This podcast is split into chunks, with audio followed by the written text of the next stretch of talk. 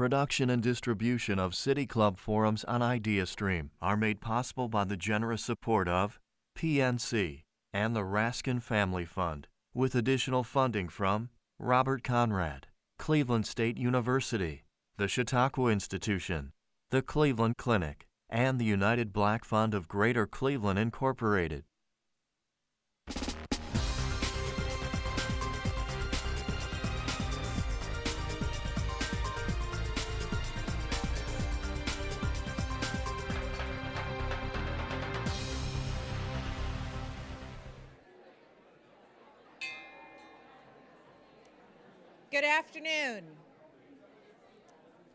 Afternoon and welcome to the City Club of Cleveland. I'm Robyn Minter Smyers, a partner at Thompson Hine and the president of the City Club's board of directors. It's my distinct pleasure to introduce today's speaker, the president and CEO of the Learning Policy Institute and the Charles E. Ducommun Professor of Education Emeritus at Stanford University, Dr. Linda Darling Hammond. This is Dr. Darling Hammond's second time at the City Club stage. Her first time was exactly six years ago today, January 25th, 2013.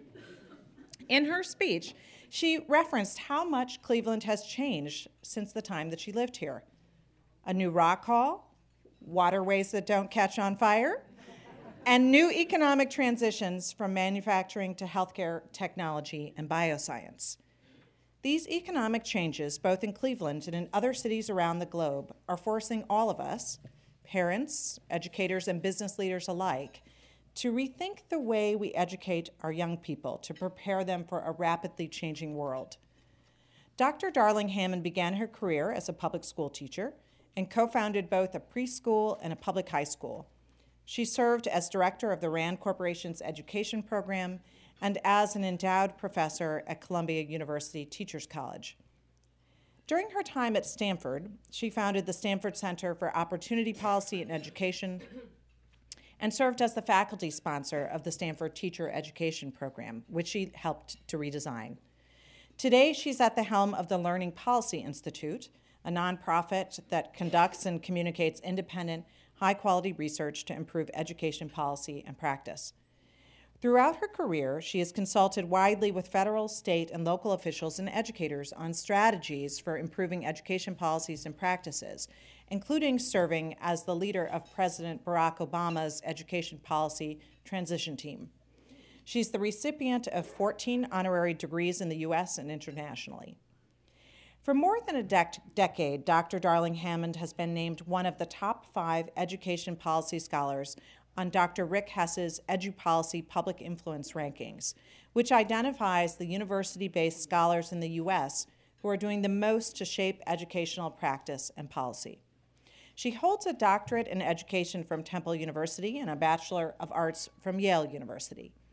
Ladies and gentlemen, members and friends of the City Club, please join me in welcoming to the stage Dr. Dr. Linda Darling Hammond.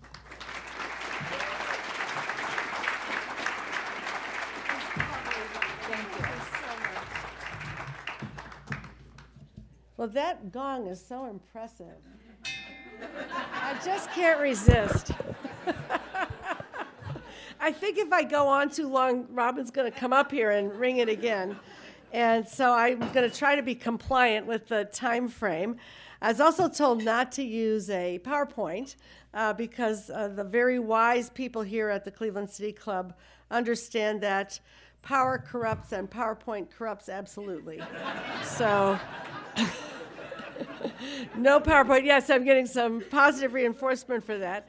Uh, and I want you to know that I actually began my career in education here in Cleveland as a teacher's aide uh, in a little elementary school on the east side of Cleveland, somewhere over near 105th and Euclid, uh, uh, when I was a high school student in one of those many federal programs of the 60s that involved high schoolers in uh, summer jobs.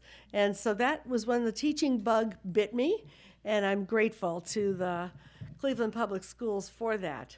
Um, as uh, I said a few years ago when I was here, education is changing uh, even more uh, today and tomorrow, and that's really the theme I'm going to take up for the next half hour. How do we shape education systems for a fast changing world. And uh, I have spent the last 20 years at Stanford University. So I don't usually like to quote people from Cal Berkeley, which is across the bay. That's our, our big, there's probably somebody from Cal in the house. They're like everywhere. Uh, ah, there she is. over there too. Oh my gosh. All right. But there are these very uh, smart professors over there who have been tracking the growth of knowledge in the world. And they discovered and published a study showing that between 1999 and 2003, right as we came into the 21st century, in those several years, there was more new knowledge created in the world than in the entire history of the world preceding. Think about that. So we've gone from a very linear to an exponential increase in the amount of knowledge being produced. Uh, technology knowledge, last time I checked, was doubling every 11 months, and that's probably out of date. It's probably you know doubling at an even faster rate now. Uh, where I live in Silicon Valley, driverless cars are becoming frequent and common, uh, and they say uh, the, those who project employment uh, anticipate that the top 10 jobs from a decade from now are probably don't even exist right now. Uh, everyone will have to continue to uh, change throughout the uh, course of their working life. Young people are going to have to work with knowledge that hasn't been discovered yet, using technologies that haven't been invented yet, solving major problems that we have not managed to solve around uh, conflict around the world, around adequate food and water supplies, around climate change. Uh, so it completely changes the way we think about what's needed uh, in terms of the, the way people are working. There's been a huge increase in demand for people with complex thinking and performance skills, complex communication skills, a big decline in the um, labor market for people with routine skills, whether those are intellectual or mechanical uh, physical skills. And we've seen that in Cleveland. Uh, I remember when I lived here, you know, you could take uh, your lunchbox down to the factories, you know, steel factories and so on. Uh, people without a high school education could get a good job at a good wage, raise a family, buy a house, uh, and uh, didn't need to do you know anything very complex. They would do the same uh, assembly line job over and over again. Those jobs are gone, replaced by high tech jobs in the medical community and others. It's happening all over the country. Fortune 500 companies at the turn in uh, 1970 uh, listed their top three skills as reading, writing, and arithmetic. But as the century turned, their top skills were interpersonal relationships, uh, communication skills, collaboration, uh, and reading, writing, arithmetic were further down the list.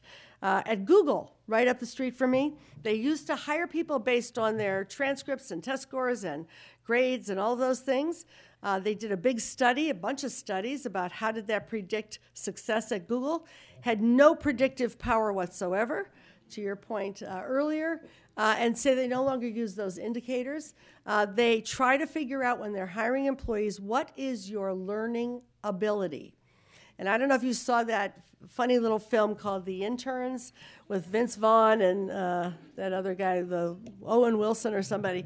Um, and they had to do all these tasks, these crazy tasks. It's not unlike that. You actually have to do performance tasks to show that you can find information, organize it, solve a problem, vet your solutions, see if you can improve it, work with other people. Uh, that's what it's all about now. So the implications for education are many of this change in the world in the workforce and so on. Uh, the nature of learning uh, is better understood, and it's uh, and what we need is changing. Uh, not rote mem- memorization. You know, why should you memorize a list of you know dates and battles that were fought? You can find it on your phone. Um, but lots of work around not, not that facts aren't important, understanding the structure of knowledge is important, but you have to be able to problem solve and think critically and manage resources and find information and put it together with other information and make sense out of it. And so it's also a case that we need to provide for all students what was once provided for only a very few. And uh, we used to think about a thinking curriculum uh, as being for the 5%, you know, who would be streamed off into advanced placement or honors courses or gifted and talented and so on. Now that kind of curriculum is needed for everyone. Uh, and one of the things we see in countries that have been uh, moving forward during this era, you know, the United States is not one of the highest achieving countries in the world any longer. We rank between 25th and 39th, depending on the content area.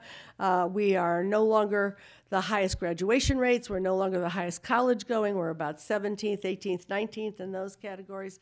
But in these countries, many of whom had no education system to speak of in the 1960s, and they've put it together since then. Places like Singapore, South Korea, where almost all the schools were destroyed in the Korean War, and so on.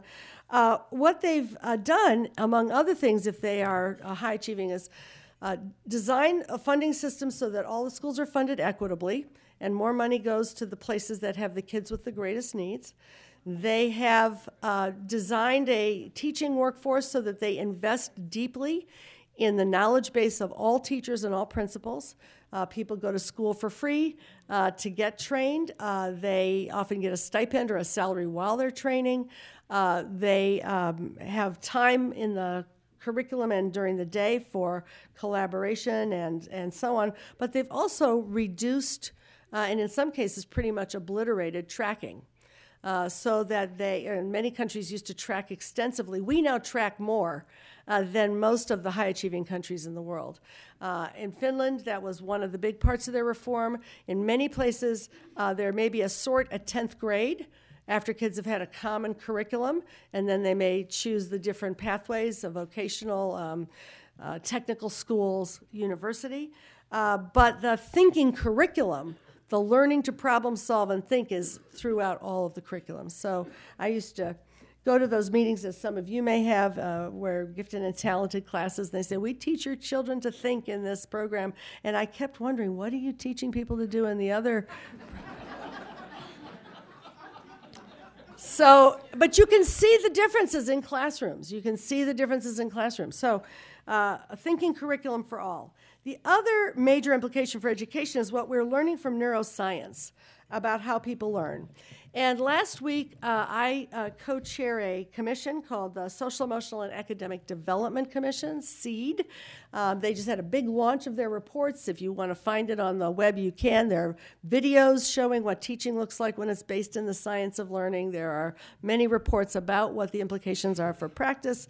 Um, and there are a few big takeaways that we've learned about how people learn from neuroscience uh, that are really important to inform our schools. In fact, in the course of doing uh, the commission, we came to Cleveland because of the great work that's going on in the Cleveland public schools around uh, social and emotional learning, around restorative practices. After a student was shot and killed, killed uh, other students and then killed himself. Uh, they started this whole uh, program. I don't know if anyone's who's who's here from the Cleveland Public Schools. All right, Cleveland is deeply in the house. Uh, thank you for the work that you are doing. And in the course of uh, putting that in place and restorative practices rather than excluding students, giving them a place to uh, center, calm down, get tools and strategies to help themselves. Uh, uh, the um, graduation rates have gone up by 50% in the last six years, uh, and you can see evidence of the improvements throughout the entire system. So we came to see that uh, among other things that we saw. Uh, among the things that are big takeaways from the science of learning is that number one, emotion and learning are tightly linked. Uh, and in fact, uh, when you have a positive emotion, if you feel good about the teacher, the context, if you feel safe, if you do not feel like you're subject to stereotype threat or stigmatization, uh, if you're not anxious in those ways, you learn more effectively. Uh, if you have experienced anxiety, if you have uh, trauma, that has affected you outside of school, and trauma can be reinforced inside of school with bullying and all kinds of other things that can go on, then you close down for learning. So, number one, we have to create these very psychologically safe places uh, and positive places for learning. Uh, number two, relationships matter greatly, both for uh, the way we learn and for undoing the effects of trauma and toxic stress that many kids experience. I mean, we're at a moment in our society where children are being, there's sort of an aggressive neglect of children. Uh, we have more children in poverty than any other industrialized country in the world. One out of four li- children living in poverty. We have more children who are homeless, children without health care, children who are in food insecure contexts, violence, abuse, neglect. 46 million children a year in this country experience toxic stress from one or more of those types of traumas, um, which are aggregated in high poverty situations, but which extend across many, many contexts. Well, uh, that toxic stress builds up and it actually impedes learning and it impedes development in a number of ways. But one of the things that can relieve the effects of that stress are strong relationships. Um, security, safety, and uh, problem solving that comes with strong relationships. So we have to build schools so that they allow for that. And our factory model schools that we inherited, particularly by middle and high school, typically don't, unless they've been redesigned, don't provide the, the you know link to the caring adults. Uh, not that adults don't care, they do, but they're not in a situation where they can do the one-on-one work with children uh, that is needed. Great story from a neuroscientist who was doing one of these studies of infants about how important interactive relationships are. Uh, they had uh, babies who had 12 weeks of training, uh, babies in the US, uh, in Mandarin worked with an adult who helped them learn uh, some Mandarin or tried to teach them. And after 12 sessions with this adult, they were able to understand Mandarin as well as babies in China. They had another group that was watching online on a video an adult giving the same lessons in Mandarin. And after the 12 sessions, they had learned nothing in Mandarin because it was the interaction, it was the uh, way in which the interplay occurred and the baby could mimic things and be responded to that actually caused the learning. So classrooms have to be interactive. People have to be engaging with each other. We know that as we speak, we actually learn uh, that our brains uh, develop in new ways, neural pathways. Uh, and um, social emotional learning is as explicit and necessary as academic learning. In fact, kids who are engaged in social emotional learning have a higher achievement, develop stronger achievement academically. Uh, because they know how to manage their attention, their emotions, uh, their ways of organizing resilience and perseverance, growth mindset, etc. I could go on about this, as you can see, but I, am afraid of the gong, so I'm going to. I'm just going to say. Uh, go on the SEED website if you want to learn more, but this is clearly something that matters uh, for how we organize our schools. And uh, I'm thrilled that the Say Yes Cleveland initiative that is coming to Cleveland is going to take into account the wraparound services that kids need, uh, take into account this kind of social emotional as well as academic learning, uh, give kids hope for their futures if they uh, develop a growth mindset and continue to uh, be motivated and achieve. Uh, and I'm very thrilled that in Ohio, the new strategic plan for the state has a whole child framework, and I want to thank Meryl Johnson as well as uh, how many people were involved in that? a lot of folks were involved in writing that plan. Who else was involved in one of the committees that fed into the strategic plan? Yeah, I see a couple of other folks around here. Um, and uh, want to recognize Paolo DeMaria, your new state superintendent, who, who organized that. Um, so, one of the great challenges we have is to get policy uh, in education that supports how people learn. Many of our policies have been at odds with how people learn. And so we're kind of trying to push a rock up the hill. And that's why the Learning Policy Institute exists. Uh, we exist to do research and organize research and evidence about how people learn and what we know about effective teaching, school organizations, and policy systems, and carry it directly to policymakers so that they can use the evidence and redesign uh, the ways in which uh, we support schools. Many states, including Ohio, are beginning to respond to these understandings, as many countries already have done. We're getting a slow start because, frankly, no child left behind uh, which we have left behind. Um, some people used to call it No Child's Behind Left. I heard that. um, really focused everyone on uh, ra- raising scores only on pretty low level multiple choice tests. Um, now, if you think that what you have to do in the world today is pick one answer out of five that's already provided, you know you've missed the boat as to what's going on in the society and the workplace now. So i mean they have some value but they do not represent most of the learning that needs to go on. And then that was also coupled with punishments which actually we know from the science of learning don't work. And B.F. Skinner announced this back in the 1950s he said you know he was the father of extrinsic rewards and punishments. He said punishment doesn't work. Uh, it causes people to narrow their perspectives and try to double down on what they know, but to be afraid to learn things that they don't know and try new things. So we're coming out of 15 years of kind of focusing uh, in the wrong direction, and we're having to rebuild policies to focus on the kind of critical thinking and problem solving, the kind of whole child perspective that other countries have been pursuing. So uh, they've often will tell me, I've, I've written a book recently called Empowered Educators, which is about work in five other countries uh, that are high achieving. They'll often say, We got those ideas from the US because we are the best innovators in the world. And they will come and look at your school and they'll look at your university and look at that program and go back and scale it up.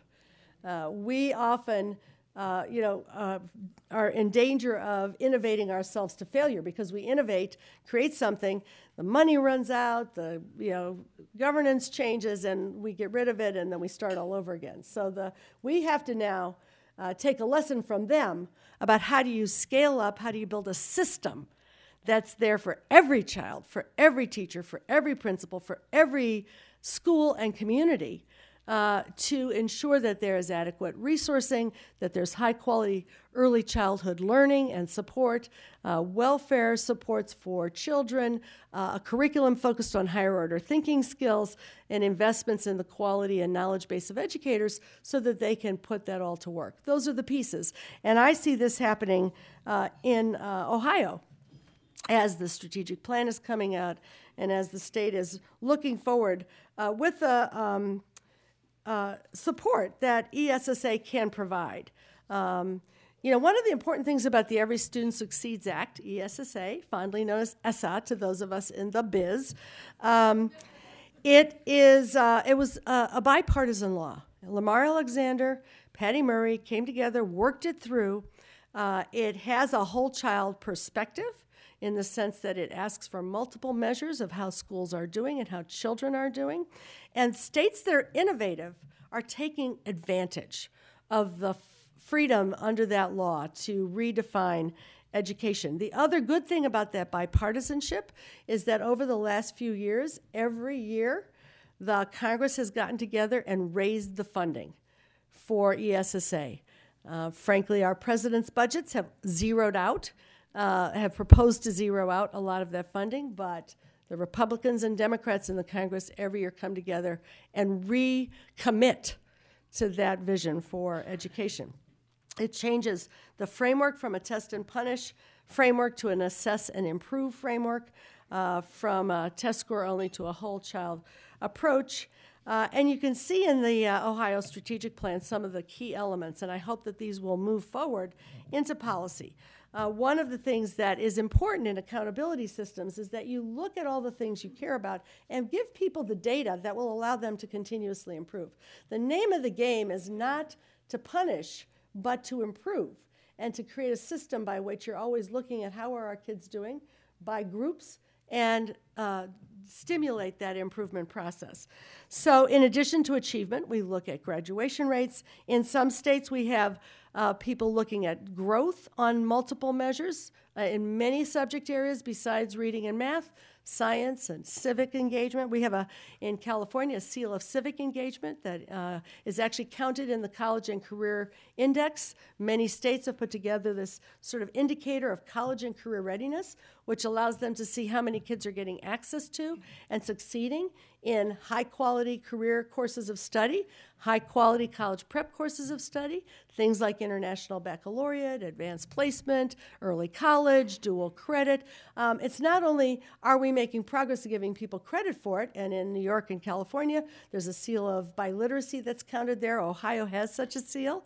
Uh, they count it in the accountability system. If you get more people to be bilingual, uh, then you know that's part of it.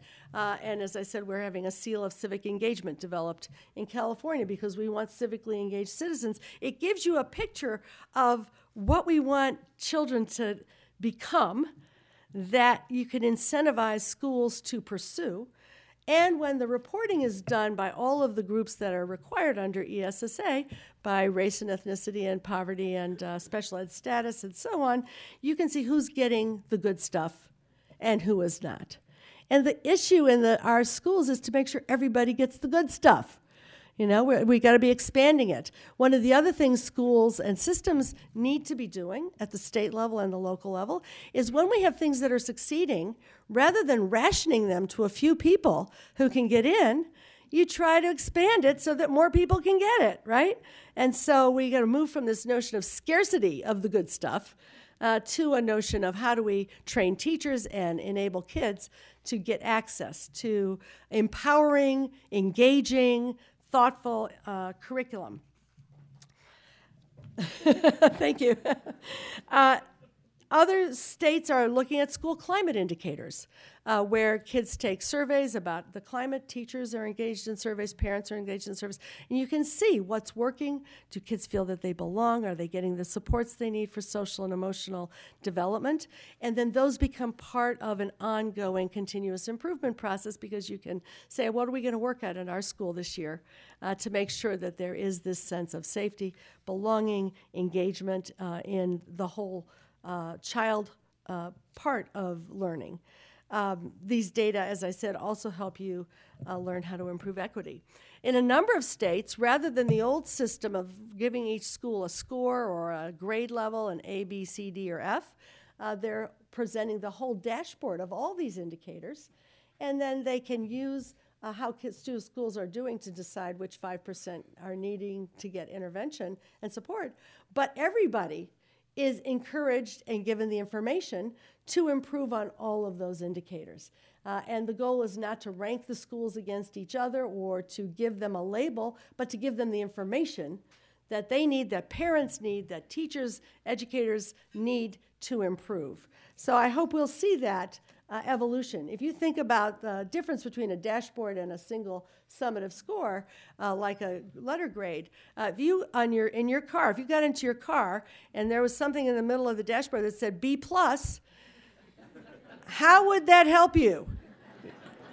I want to know how much gas do I have? What is my tire gauge? What's my pressure? What are my fluids? Uh, I need the dashboard. I need all of those indicators. Uh, similarly, if your kid came home with a report card and it said, We've given your kid, your kid is an 82. How does that help you? I want to know how's my kid doing in math and reading and social studies and citizenship and you know I don't know if they grade citizenship anymore, but they used to in the olden days. I always had the little thing that said Linda talks too much in class. Under. so I'm still working on that. Uh, so, just as we need to know more about schools, we need to know more about students. And assessment needs to evolve. If you look at assessment in other countries, uh, we are alone in the annual multiple choice test phenomenon. We do more testing of our kids than any other country in the world, and we use multiple choice tests almost exclusively. If you go to Finland, Singapore, uh, Australia, you know, places in Canada, where they have assessments there once every three years, typically, and they are typically open ended essays and problem solutions. And in a growing number of countries, they are performance tasks. They are design a science experiment. Uh, to test a proposition, conduct it, write up the findings. Teachers then are trained to score those pieces of evidence. So kids are engaged in a thinking curriculum. Uh, in Singapore, when I was there, they do that in every science class.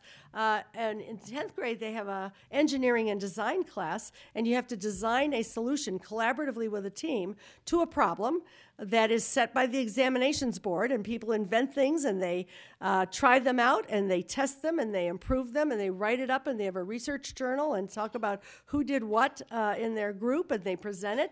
All of that is scored as part of the assessment system, but it's the kind of work that we want kids to be engaging in. And one of the things in Ohio Strategic Plan that I was thrilled to see is an emphasis on evolving the assessments so that they really capture learning in these ways and so that we give credit, as some uh, states are doing, to kids who complete very complex graduation portfolios showing their competencies at scientific investigation and social science inquiry and literary analysis and mathematical uh, modeling and problem solving uh, and language uh, acquisition and so on.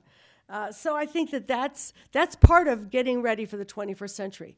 If what you know when you graduate from high school is how to find one answer out of five, and you go to Google and they want to find out your learning ability, and you say, well, what are my five choices? You know, you are, you are out of a job. It is cognitively toxic to think that most of learning should be finding one answer out of five that are already provided. That's not what we do in life. So we've got to move our system to really replicate more of what the challenge really is. Uh, it's for this reason that a thousand colleges, more than a thousand, have become test optional. They're looking for more useful information. And uh, Learning Policy Institute has joined with the higher ed organizations, the presidents, the admissions counselors, uh, and a variety of other uh, institutions, uh, state systems, individual colleges, and K 12 institutions to create a way by which colleges can use this kind of information from portfolios and performance assessments for admissions, placement, and graduation. And I'm here to tell you, you'll be the first audience that hears this, that we have an agreement with the Common App that they are going to have a space where you can put your portfolio evidence for a student so it can be considered uh, by universities. And the universities are ecstatic about the possibility that they can look at kids differently, that they can see uh, what they've accomplished academically, but also there are a couple hundred colleges now involved in making caring common, which is they want to know about kids' compassion, their ways of taking care of each other, their family, their communities. Uh, what have they learned uh, in the being a human category? Uh, and that's also part of what colleges want to have in this new uh, era of information for admissions and uh, placement and counseling. So uh, it's a very interesting time, and in the uh, strategic plan for Ohio is a section about how uh, the way we think about who graduates should be informed by multiple ways of demonstrating uh, what kids know and can do. Uh, that's happening all across the country as well. There were once 26 states with exit exams, there are now only nine, and most states are moving towards a competency based system where they're trying to find evidence and support kids in engaging in critical thinking and serious work uh, to develop that evidence.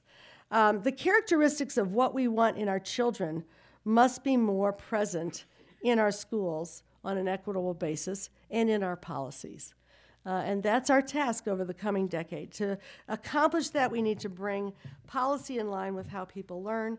That means investing in a curriculum and assessment that are focused on the critical thinking and problem solving that I've described, investing in teachers and school leaders so that everyone has access to the knowledge and skills that they need to do this kind of new work. Uh, teachers should not have to be looking under rocks for knowledge. And in other countries, they uh, bring you through a preparation, mentoring, and professional learning system that is readily available and is always developing expertise. And as teachers develop expertise, they're recognized as senior teachers, mentor teachers, and so on, and then they're given opportunities to share their expertise with others. We need a system that produces and shares expertise across classrooms, across schools, uh, across regions uh, across the whole state. And so the state needs to think of itself as a learning organization uh, and a, a, proponent of learning systems uh, as opposed to a compliance manager. Uh, and so that's part of the challenge we see going on all across the country, um, investing equitably in. Um, in schools so that kids who have greater needs uh, produce more funding, uh, and then they can use that for meeting that range of needs, and then designing schools so that they provide uh, the kind of relationships. Uh, looping for young children so that the same teacher is with them for more than one year. That, that has such a huge effect on achievement that when they did the big class size studies years ago, they had to take the looping classrooms out of the sample because they were producing so much higher achievement, it was uh, skewing the results to look at class size reduction. Uh, relationships matter. If you know those kids and you stay with them, you know the families, you begin to understand how to work with the kids uh, that you didn't understand back in November. Uh, the same thing with advisories in middle and high schools so that uh, every teacher has 15 or 20 kids that they know well and they stay with for two, three, four years. And that kid always knows who their advocate is, who's going to help them with whatever it is. That family always knows who they can call uh, to move that child forward. We need relationship centered schools. Uh, if we're going to build on the science of learning and development. So I'm going to close, uh, I'm over time, uh, with the words of John Dewey, uh, who plagiarized everything I thought before I thought it. So you've had that experience, you, you know that. And this is my favorite. Uh, what the best and wisest parent wants for his or her child, that must the community want for all of its children. Any other goal is narrow and unlovely. Acted upon, it destroys our democracy. Only by being true to each individual and his potential can society be true to itself. I think that's what we're about here. Thank you.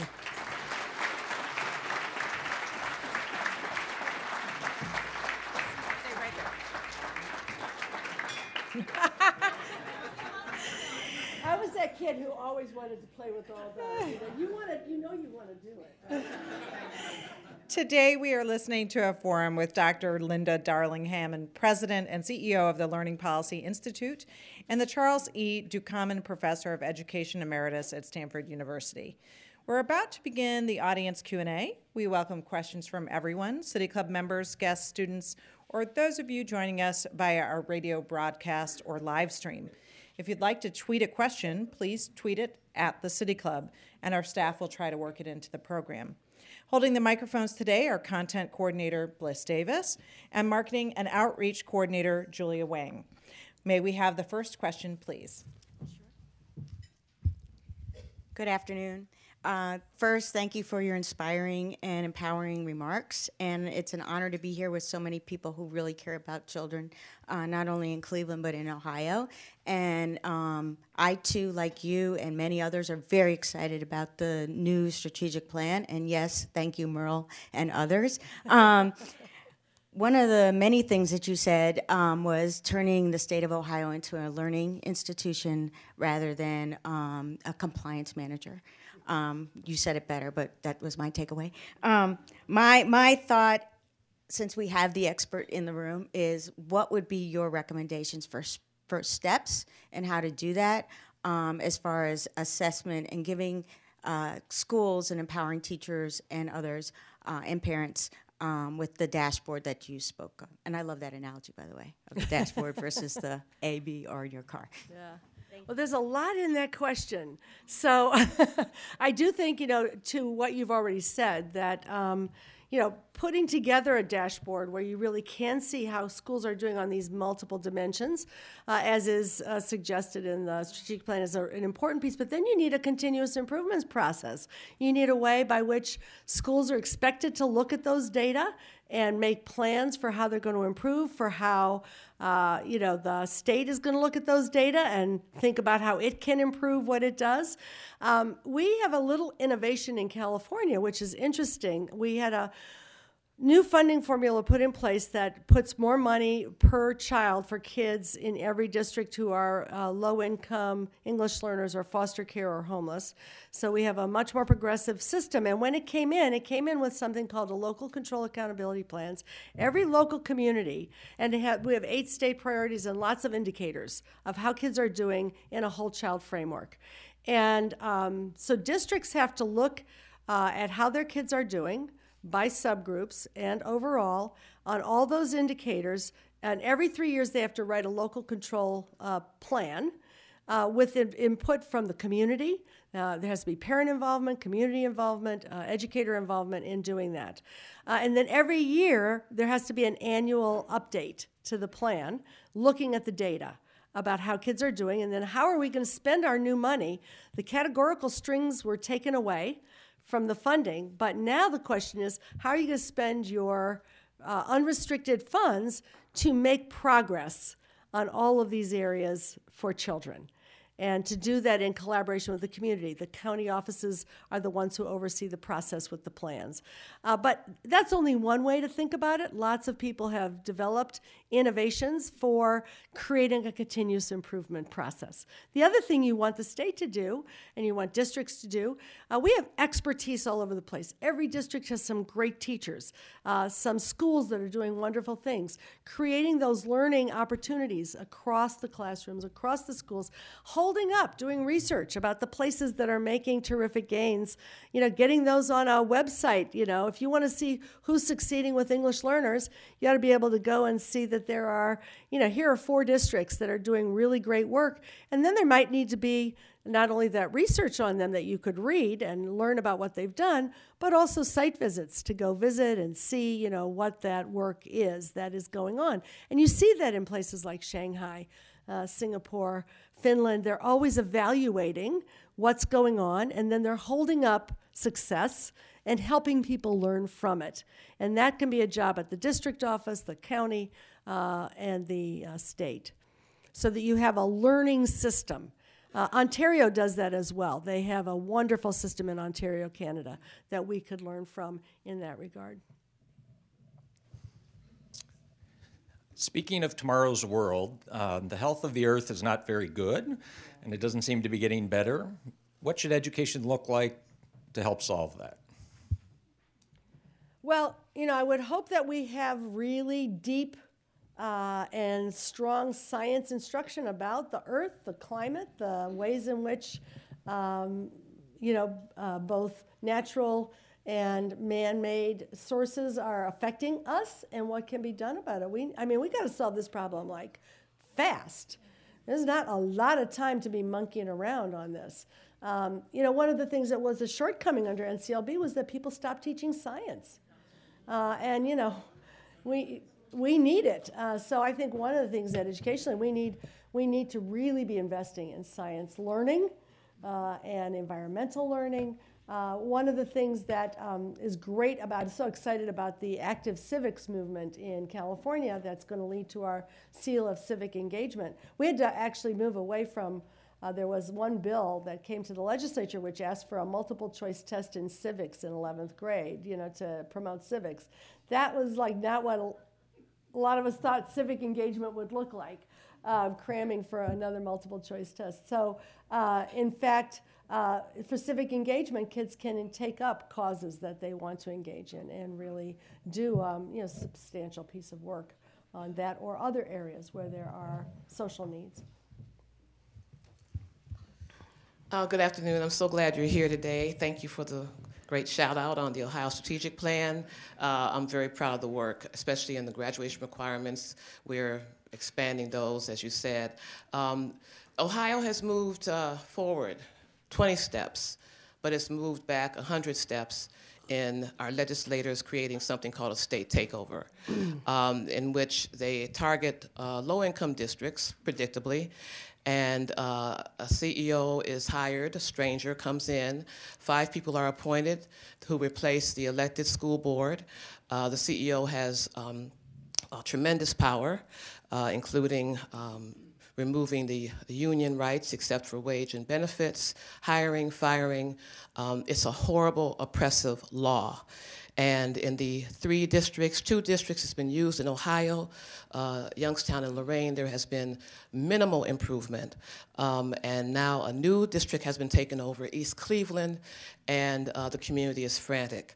Uh, my point is that instead of addressing the real issues um, like poverty and the kinds of situations that's, that's created because of poverty, they're not addressing that. Our legislators instead think that uh, taking over a district is going to suddenly improve it. And so my question to you is, are state takeovers a good idea? what are my choices?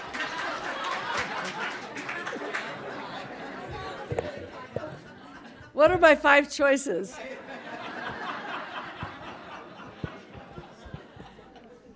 you know, there's so many things Im- embedded in what you're talking about, and you know, one of them is the you know, fact that we've been sort of criminalizing poverty in a lot of different ways. And and that is that is one of them. You know, state accountability systems. That I mean, there's a generally speaking, there have been a lot of studies. There's about a 0.9 correlation between uh, level of poverty or socioeconomic status and test scores. So if the only thing you measure is the absolute test score, then you're always going to have the high poverty uh, communities near the bottom, and then they can be taken over or whatever. Uh, in some states, they've really done a lot in terms of the indicators to begin to measure growth looking at the value that's added by schools rather than just the absolute. Because really, what is a school's effectiveness? The school's effectiveness is moving you from here to here not you know where you start. Um, and so that actually changes quite a lot uh, what you think about how schools are being run and what you learn about what they're doing and how they're progressing. Um, so one piece of what you're talking about is how do you look at schools and districts. Uh, the other is what do you do about it? And what is your learning system? And that's the other piece of this. Uh, in the countries that I visited, you know, they develop a learning system. In Shanghai, successful schools partner with less successful schools, um, and they actually share staff so a team of people goes from the more successful school to, and they're similarly similar demographically.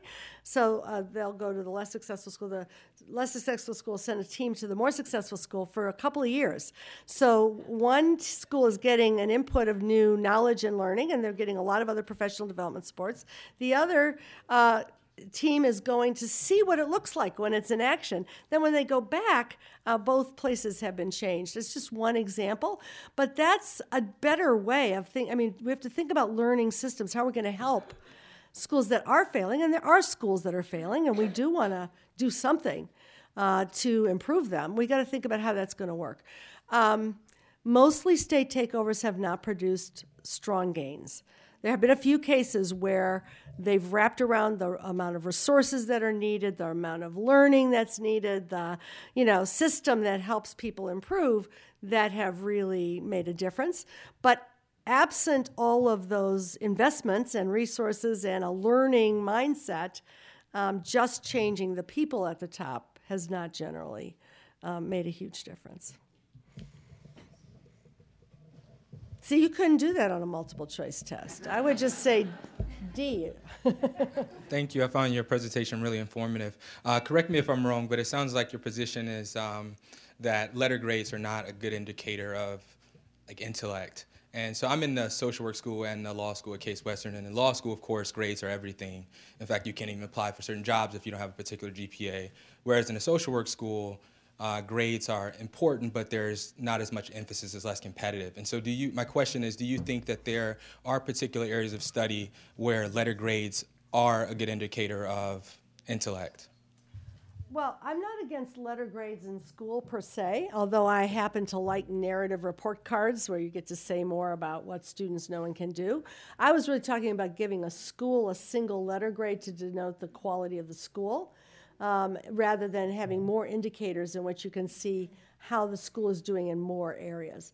But um, I think that whether you talk about law school or social work school or whatever, uh, in higher ed, in most cases, um, good schools have many, many, many indicators that they collect. My husband's a law school professor, so I get to suffer through that, um, both, both the scoring of the exams and the uh, admissions of the students. Uh, they, they do look, of course, at um, they look at LSATs, they look at grades, they look at class rank, but they also look at a lot of other accomplishments that people have had, and they take those into account when they're putting a class together. So my point is really not whether we get rid of those indicators.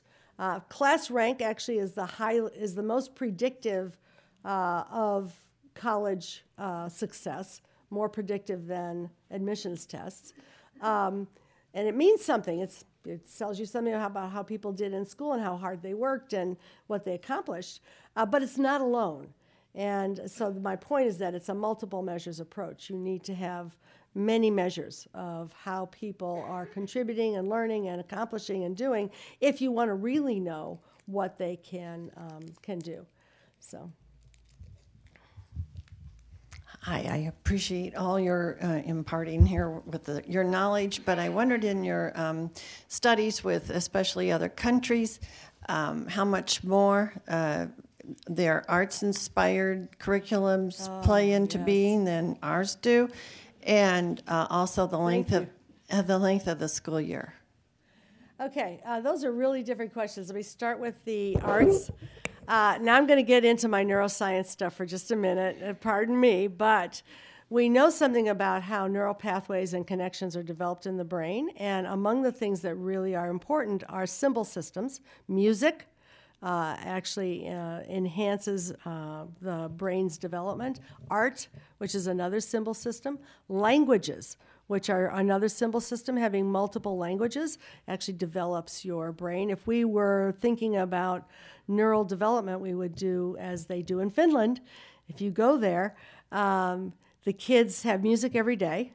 Uh, art is very frequent, and in uh, in uh, Singapore, Shanghai, the two places I went, uh, in, particularly in the early grades, the uh, early uh, learning is very art focused, very um, music focused. There's a lot of engagement. In, in, the other thing that helps develop the brain is physical activity. We actually know that when you're walking, you actually think better than when you're standing still. For some people, kids who get labeled as ADHD, they actually do better academically if they can move around. But everybody uh, does better with physical activity.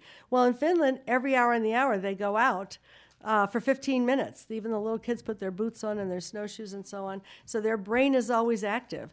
We had under NCLB schools that got rid of recess uh, to keep the kids sitting in front of a desk uh, doing test prep on multiple choice questions. It was killing their brains, little, literally. Uh, it reduces your mental capacity.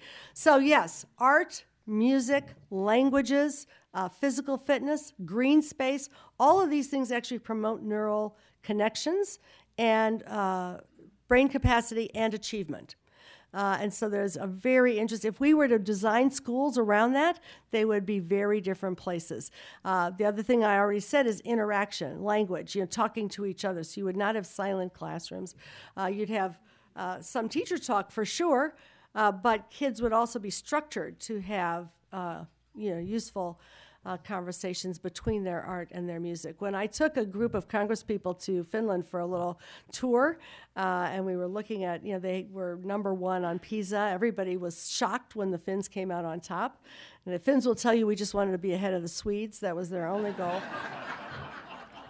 And in the 1960s, they only had 10% of their uh, people graduating from high school. They were not considered the academic, you know, powerhouse in Scandinavia.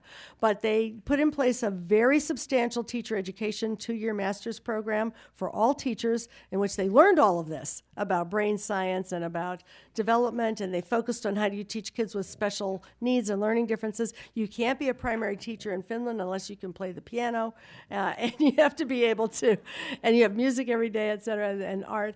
Uh, so when the, the congressman was asking, well, how do you get these great results? You know, one of the teachers said, well, you know, play is very important, music is very important. And he went through this whole list, and you know, Americans were like, what?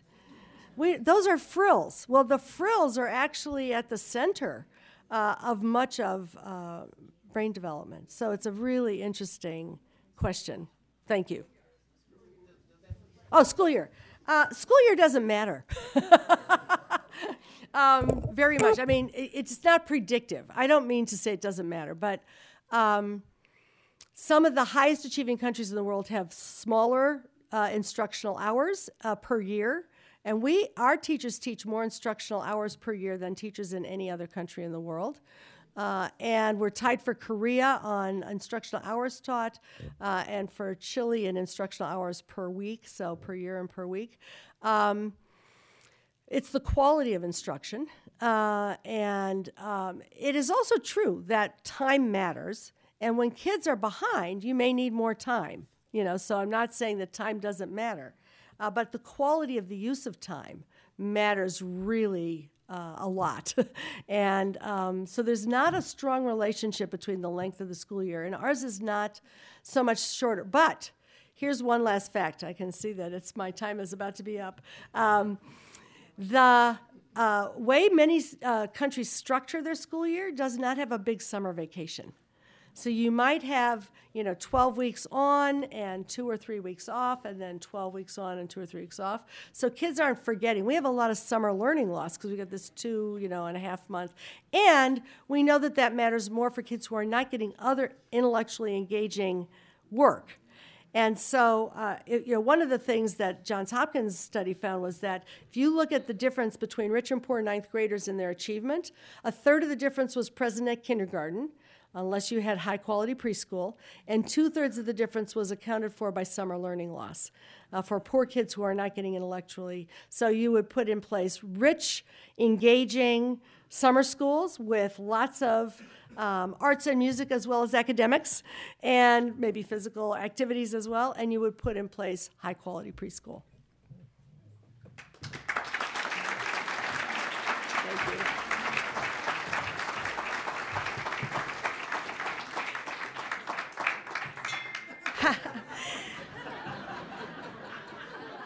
Today at the City Club, we have been listening to a forum with Dr. Linda Darling Hammond, President and CEO of the Learning Policy Institute and the Charles E. Ducommun Professor of Education Emeritus at Stanford University.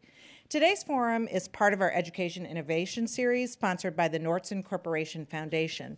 We're delighted to have Cecilia Render and Cynthia Tanner with us today. Thank you for your continued support of City Club education programming. We thank all of you for being here today. The sale of Dr. Darling Hammond's book, The Flat World and Education How America's Commitment to Equity Will Determine Our Future, is provided by a cultural exchange. And that brings us to the end of today's forum. Thank you, Dr. Darling Hammond. Thank you, ladies and gentlemen. This forum is now adjourned.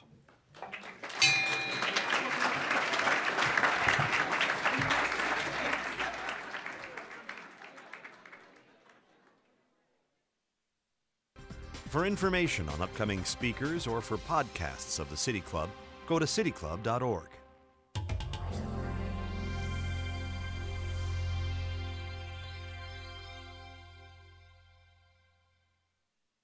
Production and distribution of City Club forums on IdeaStream are made possible by the generous support of PNC and the Raskin Family Fund, with additional funding from Robert Conrad, Cleveland State University, the Chautauqua Institution, the Cleveland Clinic, and the United Black Fund of Greater Cleveland Incorporated.